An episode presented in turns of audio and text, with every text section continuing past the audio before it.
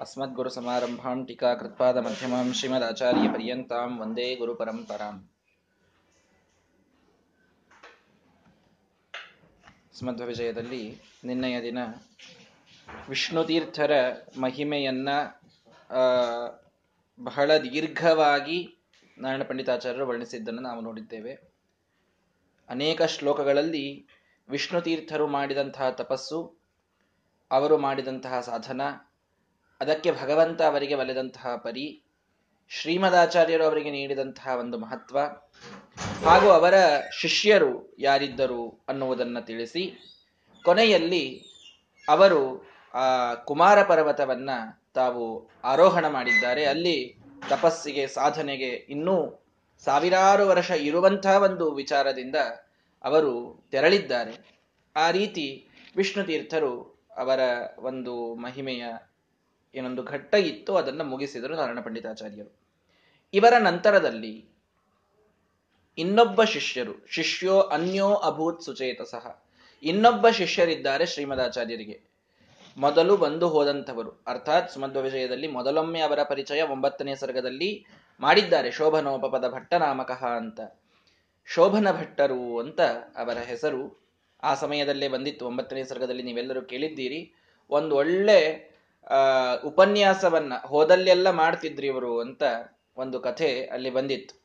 ಶ್ರೀಮದಾಚಾರ್ಯರ, ಆ, ಪ್ರವಚನಗಳಿಗೆ ಆಕರ್ಷಿತರಾಗಿ ಪರಿಪೂರ್ಣವಾಗಿ ಆ ಶ್ರೀಮದಾಚಾರ್ಯರ ಸಿದ್ಧಾಂತಕ್ಕೆ ತಾವು ಬಂದು ದೀಕ್ಷೆಯನ್ನ ಪಡೆದು, ಅಷ್ಟೇ ಅಲ್ಲ ಶ್ರೀಮದಾಚಾರ್ಯರಿಂದ ಮೊಟ್ಟ ಮೊದಲನೆಯವರಾಗಿ ಆಶ್ರಮವನ್ನೇ ಪಡೆದುಕೊಂಡು ಪದ್ಮನಾಭ ತೀರ್ಥರು ಅನ್ನುವಂತಹ ಹೆಸರಿನಿಂದ ಅವರು ಪ್ರಸಿದ್ಧರಾಗಿ ಹೋದಲ್ಲೆಲ್ಲ ಶ್ರೀಮದಾಚಾರ್ಯರ ಶಾಸ್ತ್ರವನ್ನ ಅವರು ತಾವು ಪ್ರಚಾರ ಮಾಡೋದಕ್ಕೆ ಒಂದು ಕಥೆಯನ್ನ ಹೇಳ್ತಾ ಇದ್ರು, ಬಲಮುರಿ ಶಂಖದ ಕಥೆಯನ್ನ. ಆ ಶಂಖ ಯಾವನೋ ಒಬ್ಬನ ಸುಣ್ಣಗಾರನ ಕೈಯೊಳಗೆ ಸಿಕ್ತು. ಅದನ್ನು ಅವನು ಒಡಿಲಿಕ್ಕೆ ನೋಡಿದ ಸುಣ್ಣ ಮಾಡಬೇಕು. ಅವನ ಉದ್ದೇಶ ಕೇವಲ ಸುಣ್ಣ ಮಾಡೋದು. ಅದವನಿಗಾಗಲಿಲ್ಲ ಎಸೆದು ಬಿಟ್ಟ. ಅದು ಯಾವನೋ ಒಬ್ಬ ವ್ಯಾಪಾರಿಗೆ ಸಿಕ್ತು. ಇದು ಒಂದು ಒಳ್ಳೆ ಬಲಮುರಿ ಶಂಖ. ಇದರ ವ್ಯಾಲ್ಯೂ ನನಗೆ ಗೊತ್ತಿದೆ. ಇದು ಬಹುಶಃ ಮಾರಿದರೆ ಒಂದೊಳ್ಳೆ ನನಗೆ, ಆ, ಇದರಿಂದ ಸಾಕಷ್ಟು ಮೊತ್ತ ಬರ್ತದೆ ಅಂತ ತಿಳಿದುಕೊಂಡು ಮಾರಿದ. ಮಾರೋದು ಒಬ್ಬ ರಾಜನಿಗೆ ಮಾರಿದ. ಆ ರಾಜನಿಗೆ ಅದರ ನಿಜವಾದಂತಹ ಮಹತ್ವ ಗೊತ್ತಿತ್ತು. ನಿತ್ಯ ಮನೆಯಲ್ಲಿ ಅವನು ಪೂಜೆ ಮಾಡಿದ. ಮಾರಿದ ವ್ಯಕ್ತಿಗೆ ಒಂದು ಸಾವಿರವೋ, ಎರಡು ಸಾವಿರವೋ ಬಂತು. ಆದರೆ ನಿತ್ಯ ಪೂಜೆ ಮಾಡಿದ ರಾಜನಿಗೆ ರಾಜ್ಯಶ್ರೀ ಒಲಿದು ಅವನಲ್ಲಿ ಬಹಳ ಸುಭಿಕ್ಷೆ ಅವನ ಇಡಿಯಾದ ರಾಜ್ಯದಲ್ಲಿ ಆಗುವಂತಾಯಿತು. ಈ ಕಥೆಯನ್ನ ಹೇಳಿ ಶ್ರೀಮದಾಚಾರ್ಯರ ಶಾಸ್ತ್ರವು ಇದೇ ರೀತಿಯಾಗಿ ಕೈಗೆ ಸಿಕ್ಕಾಗ ತ್ಯಾಗ ಮಾಡುವಂಥವರು ಯಾರೋ? ಬಲಮುರಿ ಶಂಕ ಇದು ನನಗೆ ಉಪಯೋಗ ಇಲ್ಲ ಅಂತ ತ್ಯಾಗ ಮಾಡಿದ ಸುಣ್ಣಗಾರನಂತೆ ಅವರು ಮೂರ್ಖರಾಗಿ ಹೋಗ್ತಾರೆ. ಇನ್ನು ಕೆಲವರು ಅದರ ಸ್ವಲ್ಪ ಮಹತ್ವ ತಿಳ್ಕೊಂಡು ಅದನ್ನು ಇನ್ನೊಬ್ಬರಿಗೆ ಕೊಡೋದ್ರೊಳಗೇನೆ ಹೆಚ್ಚು ಸಂತೋಷ ಪಡ್ತಾರೆ. ನೀವು ಮಾಡ್ರಿ. ನಿಮಗೇನು ನಾವು ಏನು ಅನ್ನೋದಿಲ್ಲ, ನಿಮಗೆ ಬೇಡ ಅಂತ ಅನ್ನೋದಿಲ್ಲ. ನೀವು ಬೇಕಾದ್ದು ಮಾಡ್ರಿ. ನಮಗೆ ಹೇಳಬೇಡ್ರಿ ಅಂತ. ಕೊಟ್ಟು ಮುಗಿಸ್ಬಿಡುವಂತಹ ಒಂದಿಷ್ಟು ಜನ ಇರ್ತಾರೆ. ಅದು ಭಾಗ್ಯ ದೈವ ಮಿಹ ಯೋಗ್ಯತಾನುಗಮ್ ಅಂತ ಅಲ್ಲೊಂದು ಮಾತು ಒಂಬತ್ತನೇ ಸರ್ಗದಲ್ಲಿ ಬಂತು. ಅಂದ್ರೆ ಏನರ್ಥ? ಭಾಗ್ಯದಲ್ಲಿ ಅವರ ಯೋಗ್ಯತೆಗೆ ಭಾಗ್ಯ ಅಷ್ಟೇ ಕೊಟ್ಟಿರ್ತಾರೆ ಅಂತ ಭಗವಂತ ಅವರ ಭಾಗ್ಯದಲ್ಲಿ ಅಷ್ಟೇ ಬರೆದಿರ್ತಾನೆ. ಹೀಗಾಗಿ ಅದು ಯೋಗ್ಯತೆಯ ಅನುಗುಣವಾಗಿ ಇರ್ತದೆ. ಹಾಗಾಗಿ ಅವರೂ ಪೂರ್ಣ ಫಲವನ್ನ ಪಡೆಯಲಿಲ್ಲ. ಆದರೆ ಯಾರು ಶ್ರೀಮದಾಚಾರ್ಯರ ಶಾಸ್ತ್ರವನ್ನ ನಂಬಿ ಜೀವನದಲ್ಲಿ ಅಳವಡಿಸಿಕೊಂಡು ಅದನ್ನ ಪೂಜಿಸಿ, ಅದನ್ನ ಅರ್ಚಿಸಿ, ಅದನ್ನ ಪರಿಪೂರ್ಣವಾಗಿ ತಾವು ಅಧ್ಯಯನವನ್ನ ಮಾಡಿ, ಅದರ, ಅದರಲ್ಲಿ ಹೇಳಿದಂತೆ ಸಾಧನೆಯನ್ನ ಮಾಡಿದರೋ ಆ ರಾಜನಂತೆ ಅವರ ಇಡಿಯಾದ ಜೀವನ ಸಮೃದ್ಧವಾಗಿ, ಸುಭಿಕ್ಷವಾಗಿ ಇರಲಿಕ್ಕೆ ಸಾಧ್ಯವಾಗ್ತದೆ. ಅಂತ ಎಲ್ಲಾ ಕಡೆಗೆ ಪ್ರವಚನ ಮಾಡ್ತಾ ಮಾಡ್ತಾ ಎಷ್ಟೋ ಜನರನ್ನ ಶ್ರೀಮದಾಚಾರ್ಯರ ಶಾಸ್ತ್ರದ ಕಡೆಗೆ ತಂದಂಥವರೇ ಈ ಪದ್ಮನಾಭ ತೀರ್ಥರು ಆ ಪದ್ಮನಾಭ ತೀರ್ಥರ ಕಥೆಯನ್ನ ಮತ್ತೊಂದು ಸ್ವಲ್ಪ ಕಥೆ ಅಂತಲ್ಲ, ಅವರ ಇನ್ನೊಬ್ಬ ಶಿಷ್ಯರು, ವಿಷ್ಣುತೀರ್ಥರ ವರ್ಣನೆ ಆದ ಮೇಲೆ ನಾರಾಯಣ ಪಂಡಿತಾಚಾರ್ಯರಿಗೆ ತಾಳಿಕೊಳ್ಳಲಿಕ್ಕಾಗಲಿಲ್ಲ. ಇಷ್ಟೆಲ್ಲ ವಿಷ್ಣುತೀರ್ಥರ ಮಹಿಮೆಯನ್ನು ವರ್ಣನೆ ಮಾಡಿಬಿಟ್ಟನಲ್ಲ ಮಹಾ ವ್ಯಾಖ್ಯಾನಕಾರರು ಅಂತ, ಆದಿ ವ್ಯಾಖ್ಯಾನಕಾರರು ಅಂತ ಪ್ರಸಿದ್ಧರಾದಂತಹ ಪದ್ಮನಾಭ ತೀರ್ಥರನ್ನ ಬಿಟ್ಟರೆ ಹೇಗೆ? ಅದು ನೆನಪಾಯಿತು. ನೆನಪಾದದ್ದಕ್ಕೆ ಅಲ್ಲಿ ಮತ್ತೆ ವರ್ಣನೆ ಪ್ರಾರಂಭ. ಇದನ್ನ ಸ್ವಲ್ಪ ಎಲ್ಲರೂ ಗಮನಿಸಬೇಕು. ಏನು ಅಂತಂದ್ರೆ, ಒಂದು ವಿಷಯ ಹೇಳಬೇಕಾದಾಗ, ಅಲ್ಲಿ ಪ್ರಧಾನವಾದಂತಹ ಇನ್ನೊಂದು ಕ್ಯಾರೆಕ್ಟರ್ ಇತ್ತು ಅಂತಾದರೆ, ಆ ವಿಷಯ ಮುಗದ ಮೇಲೆ ಅದನ್ನು ವರ್ಣಿಸುವಂತಹ ಒಂದು ಪರಿ ಇದು ಸುಮಧ್ವ ವಿಜಯದ ಕಾಲದಿಂದಲೂ ಇದ್ದೇ ಇದೆ. ಯಾಕೆ ಇದನ್ನು ಹೇಳ್ತೇನೆ ಅಂತಂದ್ರೆ ವಾದಿರಾಜರು ತೀರ್ಥ ಪ್ರಬಂಧವನ್ನ ಕೋಟ್ ಮಾಡಿ ಬಹಳ ಜನ ಅಪಾರ್ಥವನ್ನು ಮಾಡ್ತಿರ್ತಾರೆ. ಏನ್ ಅಪಾರ್ಥ ಮಾಡ್ತಾರೆ? ರಾಜಧಾನಿ ರಾಜಧಾನಿ ಜಯತಿ ಸಾ ಗಜಗಹ್ವರ ಸಂಹಿತ ಅಂತಲ್ಲೊಂದು ಆ ತೀರ್ಥ ಪ್ರಬಂಧದಲ್ಲಿ ಮಾತು ಬರ್ತದೆ. ಆನೆಗೊಂದಿ ಅಂತ ಶ್ರೇಷ್ಠವಾದಂತಹ ರಾಜಧಾನಿ, ಆ ರಾಜಧಾನಿಯಲ್ಲಿ ಯತಿಶೇಖರಾಹ, ಭಾರಿ ಭಾರಿ ಯತಿಗಳೆಲ್ಲರೂ ಅಲ್ಲಿ ವಿರಾಜಮಾನರಾಗಿದ್ದಾರೆ ಅಂತ ಹೇಳಿ ಅದಾದ ಮೇಲೆ ಟೀಕಾಕೃತ್ಪಾದರ ವರ್ಣನೆಯನ್ನ ವಾದರಾಜರಲ್ಲಿ ಮಾಡಿದ್ದಿದೆ. ಇಷ್ಟೇ ಒಂದು ಮಾತನ್ನ ಆಧಾರವಾಗಿಟ್ಟುಕೊಂಡು ಟೀಕಾಕೃತ್ಪಾದರೆ ನವವೃಂದಾವನದಲ್ಲಿದ್ದಾರೆ ಅಂತನ್ನುವಂತಹ ಜನ ಬಹಳಷ್ಟು ಇದ್ದಾರೆ. ಸ್ವಾಮಿಗಳವರು ಅದನ್ನ ಮೊನ್ನೆ ರಘುವರ್ಯರ ಆರಾಧನೆಯನ್ನು ಕೂಡ ಅದೇ ನವವೃಂದಾವನ ಗಡ್ಡೆಯಲ್ಲಿ ಮಾಡಿ ಈ ಒಂದು ಕರೆಯನ್ನ ಕೊಟ್ಟದ್ದನ್ನು ತಾವೆಲ್ಲರೂ ನೋಡಿದ್ದೀರಿ. ರಘುವರ್ಯ ತೀರ್ಥರ ವೃಂದಾವನವನ್ನೇ ಟೀಕಾಕೃತ್ಪಾದರ ಮೂಲ ವೃಂದಾವನ ಅಂತ ಹೇಳಿ ಆ ಒಂದು ರಘುವರ್ಯರ ವೃಂದಾವನವನ್ನೇ ಸುಳ್ಳು ಮಾಡಿ, ಟೀಕಾಕೃತ್ಪಾದರ ಮೂಲ ವೃಂದಾವನವಾದ ಬಳಕೆಡ ಸ್ಥಾನ, ಸ್ಥಾನವನ್ನು ಸುಳ್ಳು ಮಾಡಿ ಮಾಡುವಂಥವರಿದ್ದಾರೆ. ಏನು ಅವರಿಗೆ ಒಂದೇ ಒಂದು ಸೂತ್ರ ಇರೋದು ಅವರಿಗೊಂದು ಆಧಾರ ಇರೋದು ಎಲ್ಲಿ ಅಂತಂದ್ರೆ, ರಾ, ಆ ಗಜಗಕ್ವರವನ್ನ ವರ್ಣಿಸಿ ಆದ ಮೇಲೆ ಟೀಕಾಕೃತ್ಪಾದರ ವರ್ಣನೆಯನ್ನ ವಾದರಾಜರು ಮಾಡ್ತಾರೆ. ಅಲ್ಲಿ ಅಂತ ಹೇಳೇ ಇಲ್ಲ ಅಲ್ಲಿ. ಅಲ್ಲಿರುವ ಟೀಕಾಕೃತ್ಪಾದರು ಅಂತ ಹೇಳಿಲ್ಲ, ಆ ಶ್ಲೋಕ ಆದ ಮೇಲೆ ಈ ಶ್ಲೋಕ ಬಂದಿದೆ. ಇಷ್ಟೇ ಅಲ್ಲಿರುವಂತಹ ಕಾಂಟೆಕ್ಸ್ಟ್ ಇಷ್ಟೇ ಕಾಂಟೆಕ್ಸ್ಟ್ ಅನ್ನೇ ಅಪಾರ್ಥ ಮಾಡಿಕೊಂಡು ಅವ್ರು ಇರೋದೇನ ವೃಂದಾವನದಲ್ಲಿ ಅಂತ ಸಿದ್ಧ ಮಾಡಿ, ಅದನ್ನು ಮತ್ತೆ ಯಾವ ಟಿಪ್ಪಣಿಕಾರರು ಬರೆದಿಲ್ಲ. ತೀರ್ಥ ಪ್ರಬಂಧಕ್ಕೆ ಎಷ್ಟೆಲ್ಲ ಜನ ಟಿಪ್ಪಣಿಕಾರರು ಬರೆದಿದ್ದಾರೆ, ಅವ್ರು ಯಾರು ಆ ಅರ್ಥದಲ್ಲಿ ಅದಕ್ಕೆ ಟಿಪ್ಪಣಿಯನ್ನು ಬರದೇ ಇಲ್ಲ. ಇವರು ತಾವೇ ಅದನ್ನೊಂದು ಅರ್ಥ ಮಾಡಿಕೊಂಡು ಸಾಕಷ್ಟು ಗದ್ದಲ ಅದಕ್ಕಾಗಿ ಹಾಕಿದರು. ಅವರೆಲ್ಲರೂ ಸುಮಧ್ವ ವಿಜಯವನ್ನು ನೋಡಿದಾಗ ನಮಗೆ ತಿಳಿದು ಬರ್ತದೆ ಏನು ಅಂತಂದ್ರೆ ಒಂದು ಕಾಂಟೆಕ್ಸ್ಟ್ ಮುಗಿದ ಮೇಲೆ ಅದಕ್ಕೆ ಈಕ್ವಲ್ ಆದ ಪ್ರಧಾನವಾದಂತಹ ಒಂದು ಕ್ಯಾರೆಕ್ಟರ್ ಯಾವುದಾದರೂ ಇತ್ತು ಅಂತಾದರೆ ಅದರ ವರ್ಣನೆ ಸುಮಧ್ವ ವಿಜಯದಲ್ಲಿ ಬಂದದ್ದು ನಮಗೆ ನೋಡ್ತೇವೆ. ವಿಷ್ಣು ತೀರ್ಥರ ವರ್ಣನೆ ಮಾಡುವಂತಹ ಒಂದು ಪ್ರಸಂಗ ಇದೆ. ವಿಷ್ಣು ತೀರ್ಥರ ಪ್ರಸಂಗ ಮುಗಿದ ಮೇಲೆ ಪದ್ಮನಾಭ ತೀರ್ಥರನ್ನು ವರ್ಣನೆ ಮಾಡಬೇಕು ಅಂತ ಅನಿಸ್ತು ಕವಿಗೆ. ಯಾಕೆ? ವಿಷ್ಣು ತೀರ್ಥರಷ್ಟೇ ಅತಿಯಾದ ಶ್ರೀಮದಾಚಾರ್ಯರ ಸೇವೆಯನ್ನ ಮಾಡಿ ಅವರಿಂದ ಶಿಷ್ಯತಮತ್ವದ ಪ್ರಶಸ್ತಿಯನ್ನ ಪಡೆದವರು ಇನ್ನೊಬ್ಬರಿದ್ದಾರೆ. ಅವರು ಗೊತ್ತಾಗ್ಲಿ ಅನ್ನೋದಕ್ಕೆ ಪದ್ಮನಾಭ ತೀರ್ಥರ ವರ್ಣನೆ ಬಂತು. ಅಂದ್ರೆ ಏನರ್ಥ? ವಿಷ್ಣು ತೀರ್ಥರು, ಪದ್ಮನಾಭ ತೀರ್ಥರು, ಇವು ಎರಡು ಕೂಡ ವರ್ಣನ ಮಾಡಿದ್ದಾರೆ ಅಂತ ಈಗ ಪದ್ಮನಾಭ ತೀರ್ಥರು ಕುಮಾರ್ ಪರ್ವತಕ್ಕೆ ಹೋದ್ರು ಅಂತ ಅರ್ಥ ಮಾಡ್ಬೇಕೇನೀಗ? ಬರುವುದಿಲ್ಲ. ಹಾಗೆ ಯಾವ ಕಾಂಟೆಕ್ಸ್ಟಿನಲ್ಲಿ ಹೇಳಿದ್ದಾರೆ ಎನ್ನುವುದನ್ನು ನಾವು ಅರ್ಥ ಮಾಡಿಕೊಳ್ಬೇಕು. ವಾದಿರಾಜರು ಎದುರಿಗೆ ವ್ಯಾಸರಾಯರ, ಆ, ವೃಂದಾವನವನ್ನು ನೋಡಿದರು ಅಥವಾ ಪದ್ಮನಾಭ ತೀರ್ಥರ ವೃಂದಾವನವನ್ನು ನೋಡಿದರು ನವವೃಂದಾವನಕ್ಕೆ ಹೋದಾಗ. ಪದ್ಮನಾಭ ತೀರ್ಥರ ವೃಂದಾವನವನ್ನು ನೋಡಿದಾಗ ಆದಿ ವ್ಯಾಖ್ಯಾನಕಾರರು ಅನ್ನುವಂತಹ ಸ್ಫುರಣವಾಯಿತು. ಆಗ ಆದಿ ಟೀಕಾರಾಯರು ಅನ್ನುವಂಥದ್ದು ಪದ್ಮನಾಭ ತೀರ್ಥರು ಎಷ್ಟು ಸತ್ಯವೋ ಅತ್ಯಂತ ವಿಸ್ತೃತವಾದಂತಹ ಶ್ರೀಮದಾಚಾರ್ಯರ ಭಾಷ್ಯಗಳೆಲ್ಲದಕ್ಕೂ ಟೀಕೆಯನ್ನ ಬರೆದಂತಹ ಟೀಕಾಕೃತ್ಪಾದರ ಸ್ಮರಣ ಅವರಿಗೆ ಅಲ್ಲಾಗಿದ್ದು ಇದು ಯಾವುದೋ ಆಶ್ಚರ್ಯ ಅಲ್ಲವೇ ಅಲ್ಲ. ಸಾಕ್ಷಾತ್ತಾಗಿ ಪದ್ಮನಾಭ ತೀರ್ಥರಲ್ಲಿ ವಿರಾಜಮಾನರಾಗಿದ್ದಾಗ, ವೈರಾಗ್ಯ ಭಾಗ್ಯೋ ಮಮ ಪದ್ಮನಾಭ ತೀರ್ಥಾಮೃತಾಬ್ಧಿಹಿ ಅಂತ ಹೇಳಿದ ಟೀಕಾಕೃತ್ಪಾದರ ಸ್ಮರಣೆ ಅಲ್ಲಾಗೋದು ಇದು ಬಹಳ ಸಹಜ. ಇದು ಬಹಳ ಸ್ವಾಭಾವಿಕ. ಒಂದು ಎರಡನೆಯದ್ದು ವ್ಯಾಸರಾಯರನ್ನ ಅಲ್ಲಿ ನೋಡಿದಾಗ ವ್ಯಾಸರಾಯರು ಸಾಕ್ಷಾತ್ ತಮ್ಮ ಗುರುಗಳು, ವಾದರಾಜರಿಗೆ ಗುರುಗಳು.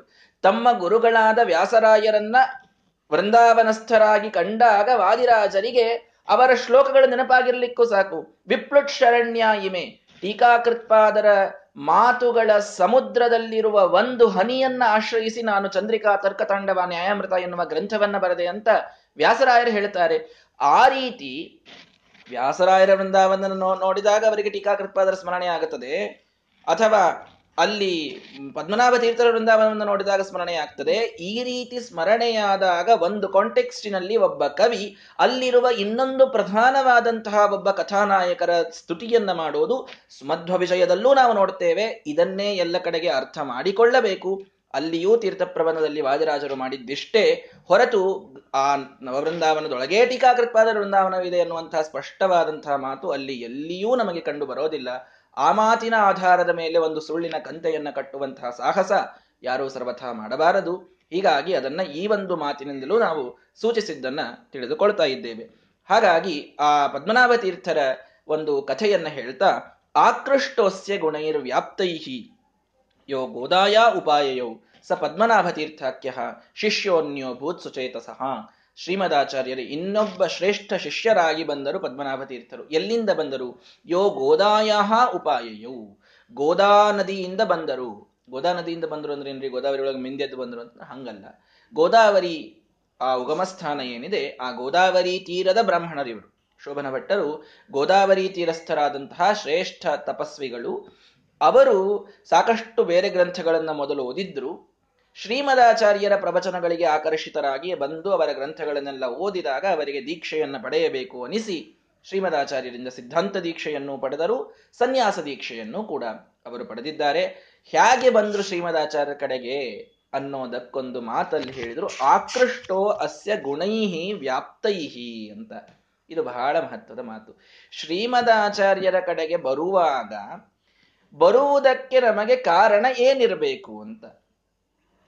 ನಾವು ದೇವರ ಕಡೆಗೆ ಹೋಗುವಾಗ ಅಂತ ಇಟ್ಟುಕೊಳ್ಳಿ, ವಾಯುದೇವರ ಕಡೆಗೆ ಹೋಗುವಾಗ ಅಂತ ಇಟ್ಟುಕೊಳ್ಳಿ, ಗುರುಗಳ ಕಡೆಗೆ ಹೋಗುವಾಗ ಅಂತ ಇಟ್ಟುಕೊಳ್ಳಿ, ನಾವು ಅಲ್ಲಿ ಹೋಗಬೇಕಾದದ್ದರ ಕಾರಣ ಏನಿರಬೇಕು?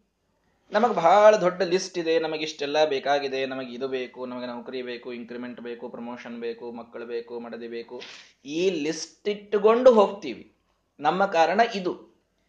ಶ್ರೀಮದಾಚಾರ್ಯರ ಕಡೆಗೆ ಹೋಗ್ಲಿಕ್ಕೆ ಅಥವಾ ವಾಯುದೇವರ ಕಡೆಗೆ ಹೋಗ್ಲಿಕ್ಕೆ ಅಥವಾ ಯಾವುದೋ ದೇವತೆಗಳ ಕಡೆಗೆ ದೇವರ ಕಡೆಗೆ ಹೋಗ್ಲಿಕ್ಕೆ ನಮ್ಮ ಒಂದು ಕಾರಣ ಏನು ಅಂದ್ರೆ ನಮಗೆ ಅಭೀಷ್ಟಗಳ ಸಿದ್ಧಿ ಕಾರಣ ಆಗಿರ್ತದೆ ನಮ್ಮ ಅನಿಷ್ಟಗಳು ಹೋಗಬೇಕು, ನಮಗೆ ಅಭೀಷ್ಟಗಳ ಸಿದ್ಧಿ ಆಗಬೇಕು ಅನ್ನೋದಕ್ಕೆ ಹೋಗೋದು.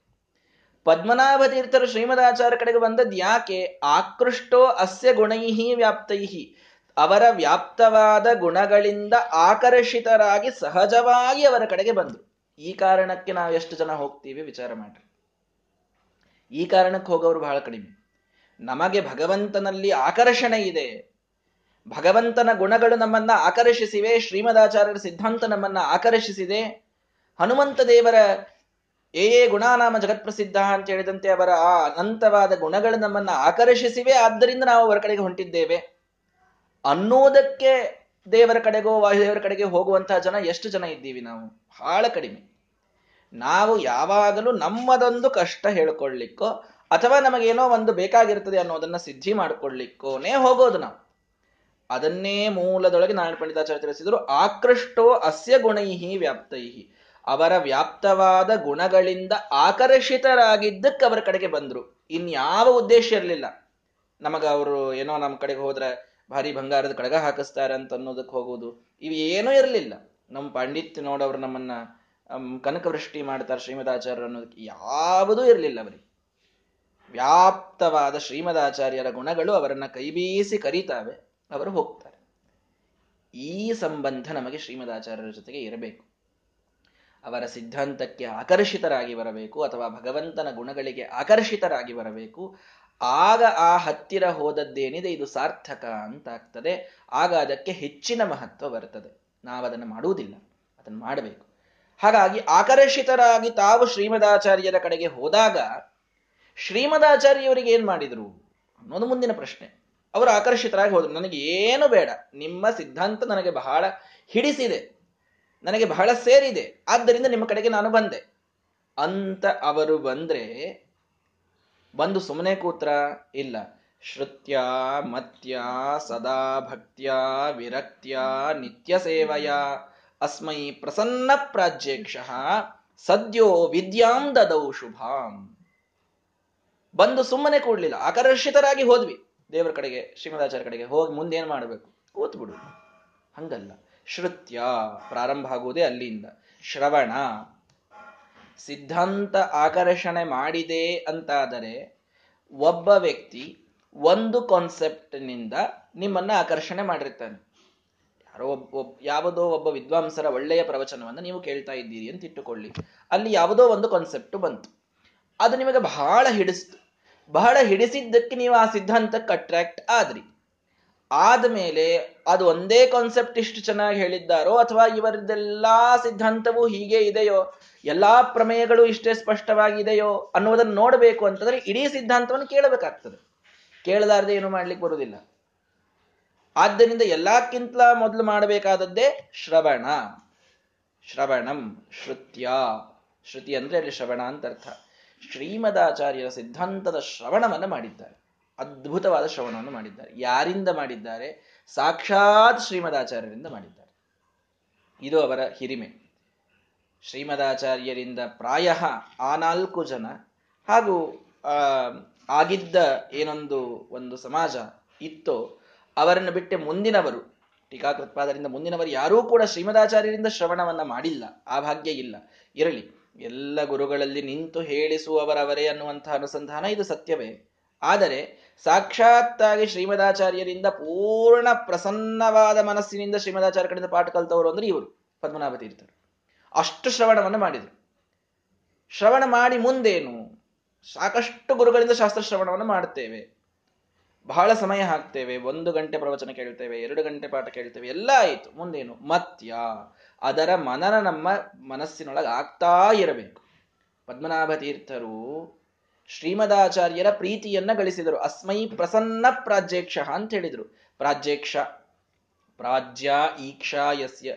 ಶ್ರೇಷ್ಠವಾದ ಬುದ್ಧಿ ಉಳ್ಳವರು ಅಂತ ಅರ್ಥ ಪ್ರಾಜ್ಯಕ್ಷ ಅನ್ನೋದಕ್ಕೆ ಪೂರ್ಣ ಪ್ರಜ್ಞೆ ಅನ್ನೋದಕ್ಕೆ ಇನ್ನೊಂದು ಹೆಸರದು, ಪ್ರಾಜ್ಯಕ್ಷ ಅನ್ನೋದು. ಹೀಗಾಗಿ ಶ್ರೀಮದಾಚಾರ್ಯರು ಇವರಿಗೆ ಪ್ರಸನ್ನರಾದರು ಅಂತ. ಪ್ರಸನ್ನರಾಗಲಿಕ್ಕೆ ಇವರಲ್ಲೇನು ಗುಣ ಇತ್ತು? ಶ್ರೀಮದಾಚಾರ್ಯರ ಗುಣಗಳಿಂದ ಇವರು ಆಕರ್ಷಿತರಾಗಿ ಅವ್ರ ಕಡೆಗೆ ಬಂದರು.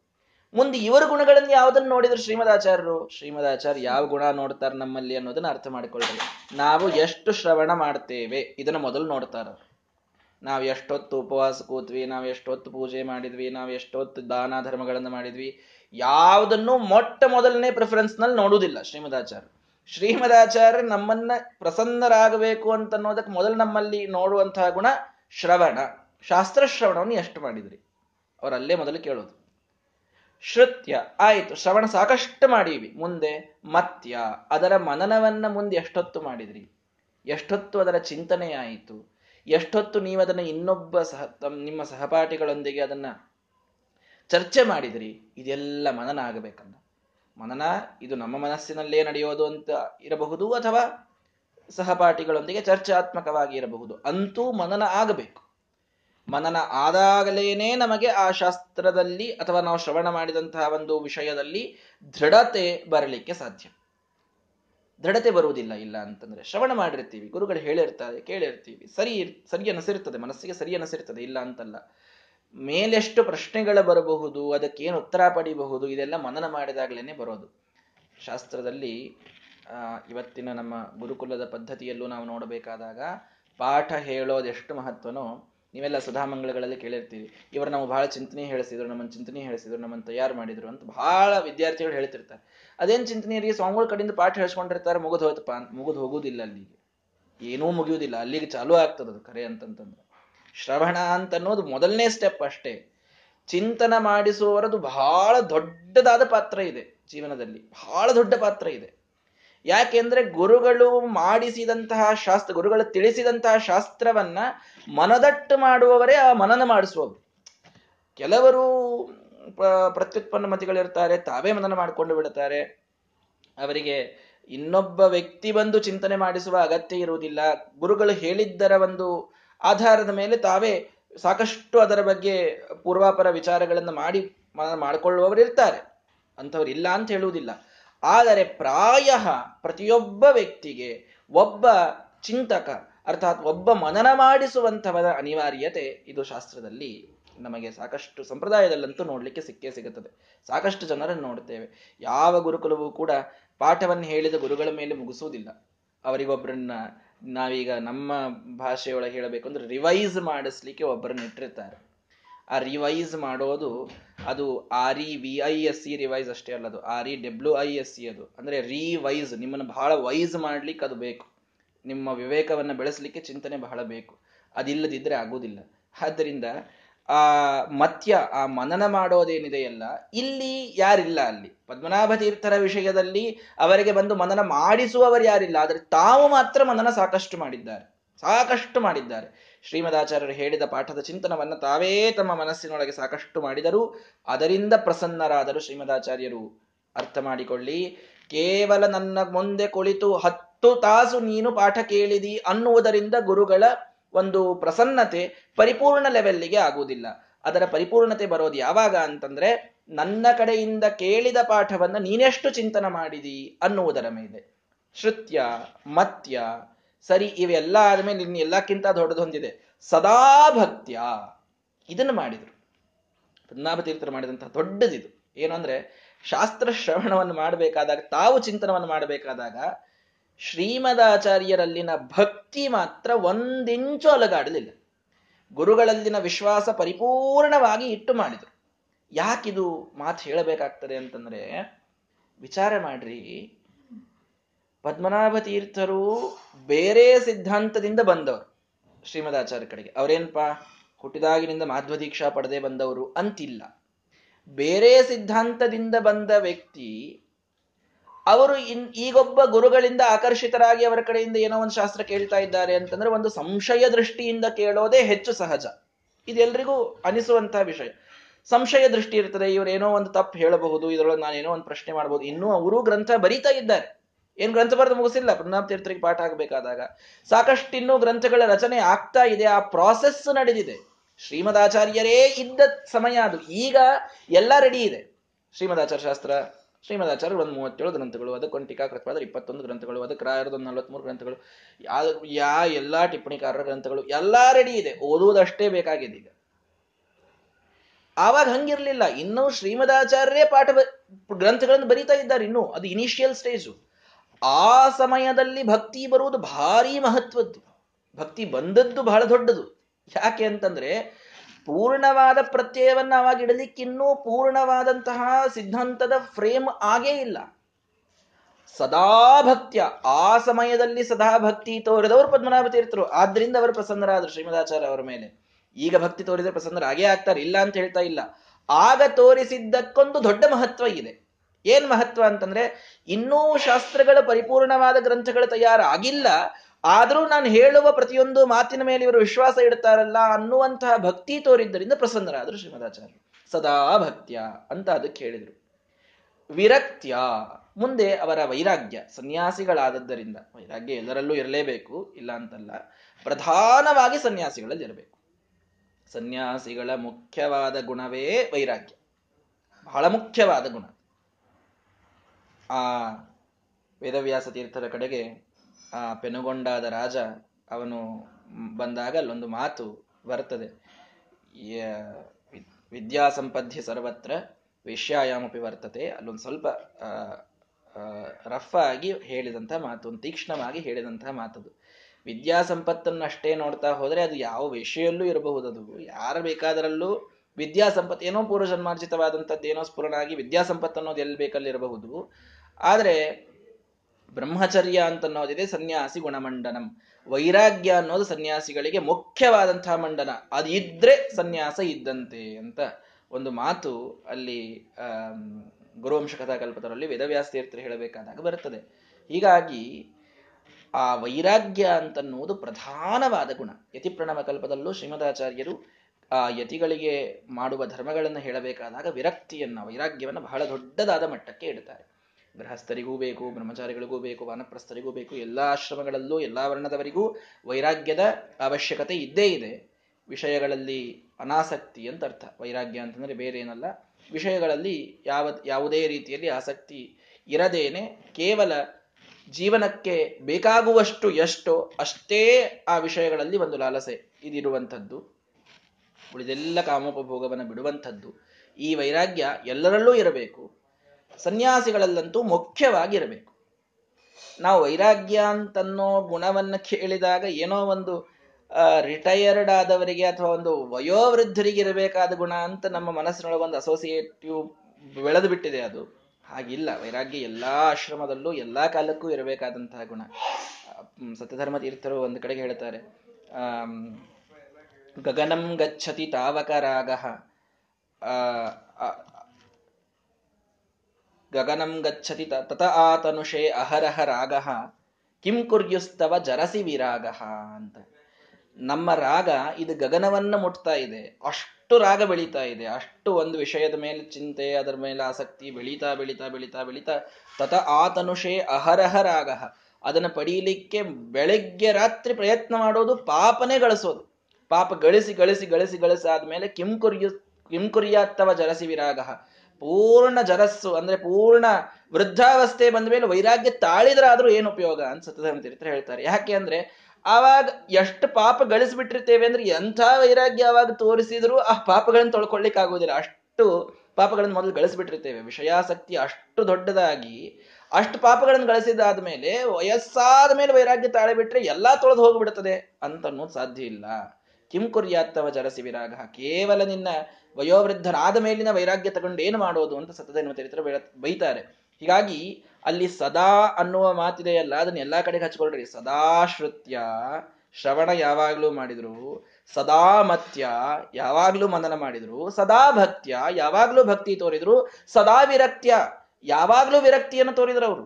ಸದಾ ಅಂತ ಅನ್ನೋದು ಕೇವಲ ಸದಾ ಭಕ್ತ್ಯ ಅಂತ ಅಲ್ಲಿ ಬರ್ದಾರ ಅನ್ನೋದು ಭಕ್ತಿಗಷ್ಟೇ ವಿಶೇಷಣ ಅಂತ ಇಟ್ಕೊಳ್ಬೇಡ್ರಿ ಸದಾ ವಿರಕ್ತ್ಯ ಎಲ್ಲಾ ಅವಸ್ಥೆಯಲ್ಲೂ ವೈರಾಗ್ಯವನ್ನು ತಾಳಿದ್ರು ನಿತ್ಯ ಸೇವೆಯ, ಇಷ್ಟಾಗಿ ನಿತ್ಯವಾದ ಸೇವೆಯನ್ನ, ಶ್ರೀಮದಾಚಾರ್ಯರ ಸೇವೆಯನ್ನ ಬಹಳಷ್ಟು ಅವರು ಮಾಡಿದರು. ಆಗ ಅಸ್ಮೈ ಪ್ರಸನ್ನ ಪ್ರಾಜ್ಯಕ್ಷ. ಅವರ ಮೇಲೆ ಪ್ರಸನ್ನರಾದಂತಹ ಶ್ರೀಮದಾಚಾರ್ಯರು ಏನ್ ಮಾಡಿದರು?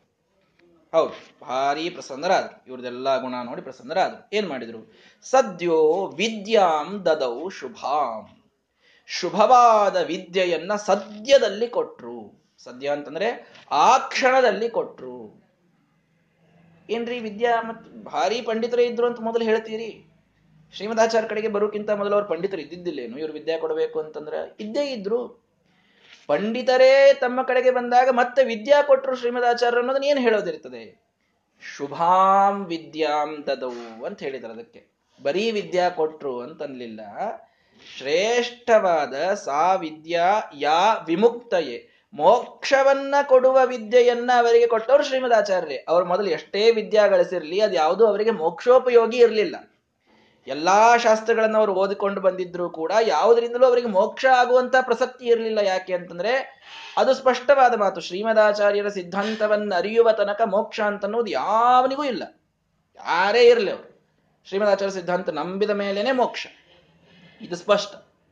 ಹೀಗಾಗಿ ಶ್ರೀಮದಾಚಾರ್ಯರ ಸಿದ್ಧಾಂತ ಅನ್ನೋದು ಫಾರ್ಮ್ ಆಗಿದ್ದೇ ಶ್ರೀಮದಾಚಾರ್ಯರಿಂದ ಅಂದಮೇಲೆ, ಅದಕ್ಕಿಂತ ಮೊದಲು ದ್ವೈತ ಸಿದ್ಧಾಂತ ಇಲ್ಲ ಅಂತಲ್ಲ, ಆ ಸಮಯದಲ್ಲಿ ಇರಲಿಲ್ಲ. ಆದ್ದರಿಂದ ಶ್ರೀಮದಾಚಾರ್ಯರಿಂದಲೇ ಪಡೆದ ವಿದ್ಯೆ ಅವರಿಗೆ ಮೋಕ್ಷೋಪಯೋಗಿ ಆಯಿತು ಆದ್ದರಿಂದ ಆ ವಿದ್ಯೆಯನ್ನ ಕೊಟ್ಟವರು ಶ್ರೀಮದಾಚಾರ್ಯ ಅದರಿಂದ ಸದ್ಯೋ ವಿದ್ಯಾಂ ದದೌ ಶುಭಾಂ. ಶುಭವಾದ ವಿದ್ಯೆ ಅಂತ ಅನ್ನಲಿಕ್ಕೆ ಅದೇ ಮುಖ್ಯವಾದಂತಹ ಕಾರಣ. ಶ್ರೇಷ್ಠವಾದ ವಿದ್ಯೆಯನ್ನ ಕೊಟ್ಟರು ಅಲ್ಲಿವರೆಗೆ ಅವರು ವಿದ್ವಾಂಸರು ಇದ್ದೇ ಇದ್ರು. ಆದರೆ ಆ ಮೋಕ್ಷಕ್ಕೆ ಬೇಕಾಗುವ ವಿದ್ಯೆಯನ್ನ ಮಾತ್ರ ಶ್ರೀಮದಾಚಾರ್ಯರೇ ಅವರಿಗೆ ಧಾರೆಯನದು ಕೊಟ್ಟರು ಈ ಅರ್ಥದಲ್ಲಿ ಪದ್ಮನಾಭ ತೀರ್ಥರು ಶ್ರೀಮದಾಚಾರ್ಯರನ್ನ ಸಂತೋಷಪಡಿಸಿ ವಿದ್ಯೆಯನ್ನ ಗಳಿಸಿದರು. ಹಾಗಾಗಿ ವಿದ್ಯೆ ಗಳಿಸುವ ವ್ಯಕ್ತಿಯಲ್ಲಿ ಇರಬೇಕಾದ ಗುಣಗಳನ್ನ ಅಥವಾ ನಮ್ಮ ಶ್ರೀಮದಾಚಾರ್ಯರ ಶಾಸ್ತ್ರಕ್ಕೆ ಅಧಿಕಾರಿಗಳು ಯಾರು ಅನ್ನುವುದನ್ನ ಸೂಚ್ಯವಾಗಿ ಈ ಮಾತುಗಳಲ್ಲಿ ನಮಗೆ ತಿಳಿಸಿಕೊಟ್ಟದ್ದನ್ನು ನಾವು ನೋಡ್ತೇವೆ ಶ್ರುತ್ಯ, ಶ್ರವಣದಲ್ಲಿ ಆಸಕ್ತಿ ಇದ್ದವರು, ಮತ್ಯ, ಓದಿದ್ದನ್ನ ಕೇಳಿದ್ದನ್ನ ಮನನ ಮಾಡುವಂಥವರು, ಸದಾ ಭಕ್ತ್ಯ, ಈ ಶಾಸ್ತ್ರದಲ್ಲಿ ವಿಶ್ವಾಸ ಇಟ್ಟಂಥವರು ಈ ಶಾಸ್ತ್ರಕ್ಕೆ ಅಧಿಕಾರಿಗಳಾಗ್ತಾರೆ. ಬಹಳ ಜನ, ಮ್ಯಾಕ್ಸ್ ಮುಲ್ಲರ್ ಮೊದಲಾದವರು ಸಾಕಷ್ಟು ಜನ ವೇದವನ್ನೆಲ್ಲ ಅಧ್ಯಯನ ಮಾಡಿದ್ದಾರೆ. ಸಾಕಷ್ಟು ಅವರು ಅವುಗಳಿಗೆ ಕಮೆಂಟ್ರೀಸ್ ಬರೆದಿದ್ದಾರೆ. ಎಲ್ಲ ಇರಬಹುದು. ಆದರೆ, ಅವರು ಯಾರೂ ಪ್ರಾಯ ಇದರಲ್ಲಿ ಭಕ್ತಿ ಮಾಡಿ ಇದೇ ಶ್ರೇಷ್ಠವಾದ ಸಿದ್ಧಾಂತ ನನಗೆ ಇದರಿಂದ ಮೋಕ್ಷ ಆಗ್ತದೆ ಅಂತ ಹೀಗೆ ನಂಬಿ ಮಾಡಿದವರಲ್ಲ. ಹೀಗಾಗಿ ಅವರಿಗೆ ಪರಿಪೂರ್ಣವಾದ ಫಲ ಬಂತು ಅಂತ ನಾವು ಹೇಳಲಿಕ್ಕೆ ಸಾಧ್ಯ ಇಲ್ಲ. ಸದಾ ಭಕ್ತ್ಯ, ಈ ಶಾಸ್ತ್ರದಲ್ಲಿ ಭಕ್ತಿ ಇಟ್ಟು, ವಿರಕ್ತ್ಯ, ವೈರಾಗ್ಯವನ್ನ ತಾಳಿ. ನಮ್ಮ ಶಾಸ್ತ್ರದ ಅಧಿಕಾರಿಗಳಲ್ಲಿ ಮೊಟ್ಟ ಮೊದಲನೇ ಲಕ್ಷಣವನ್ನು ಹೇಳಬೇಕಾದಾಗ ಇಹಹಿ ವಿವಿಧ ಸಾಂಸಾರಿಕ ದುಃಖ ದರ್ಶನೇನ ವಿರಕ್ತಸ್ಯ ಶ್ರಮದ ಮಾದಿಮತಃ ಅಂತ ಟೀಕಾಕೃತ್ಪಾದರು ಹೇಳೋದು. ವೈರಾಗ್ಯವನ್ನ ಅಧಿಕಾರಿಗಳ ಮೊದಲನೇ ಗುಣವಾಗಿ ಹೇಳುತ್ತಾರೆ. ಅದಿರಲೇಬೇಕು ಅಂತ. ಅದು ಕೊನೆಗೆ ನಿತ್ಯ ಸೇವೆಯ, ನಿತ್ಯವಾಗಿ ಗುರುಗಳ ಸೇವೆ. ಇಷ್ಟೆಲ್ಲಾ ಗುಣಗಳವರಲ್ಲಿ ಇದ್ದದ್ದರಿಂದ ಶ್ರೀಮದಾಚಾರ್ಯರು ಅವರಿಗೆ ಸಿದ್ಧಾಂತದ ಉಪದೇಶವನ್ನ ಮಾಡಿದರು. ಗುರುಗಳ ಉಪದೇಶವನ್ನ ಪಡೆಯುವುದಕ್ಕೆ ನಮಗೆ ಇರಬೇಕಾದ ಗುಣಗಳು ಇವು ಅಂತ ಬಹಳ ಸೂಚ್ಯವಾಗಿ, ಸುಂದರವಾಗಿ ನಮಗೆ ನಾರಾಯಣ ಪಂಡಿತಾಚಾರ್ಯರು ಪದ್ಮನಾಭ ತೀರ್ಥರ ವಿಷಯದಲ್ಲಿ ನಮಗೆ ತಿಳಿಸಿಕೊಡ್ತಾರೆ. ಆ, ಮುಂದಿನ ಶ್ಲೋಕಗಳನ್ನು ಹೇಳಬೇಕಾಗಿತ್ತು. ಸಮಯ ಆಗಿದೆ. ಅಂತೂ ನೋಡ್ರಿ, ಎರಡೇ ಎರಡೇ ಶ್ಲೋಕಗಳೇ ಇದ್ರೂ ಕೂಡ ಪದ್ಮನಾಭ ತೀರ್ಥರ ವ್ಯಕ್ತಿತ್ವವನ್ನ ವಿಸ್ತರಿಸುವಂತಹ ಇಷ್ಟೇ ಶ್ಲೋಕಗಳಲ್ಲಿ ಎಷ್ಟು ನಮ್ಮ ಸಿದ್ಧಾಂತದ ಪ್ರಮೇಯಗಳು ಅಡಗಿವೆ ಅಂತ ಅನ್ನೋದನ್ನು ನಾವು ಮುಖ್ಯವಾಗಿ ತಿಳಿದುಕೊಳ್ಳಬೇಕು. ಹೀಗಾಗಿ, ಆ, ಮುಂದಿನ ಶ್ಲೋಕಗಳನ್ನ ನಾಳೆಯ ದಿನ ಹೇಳ್ತೇನೆ. ಶ್ರೀ ಕೃಷ್ಣಾರ್ಪಣ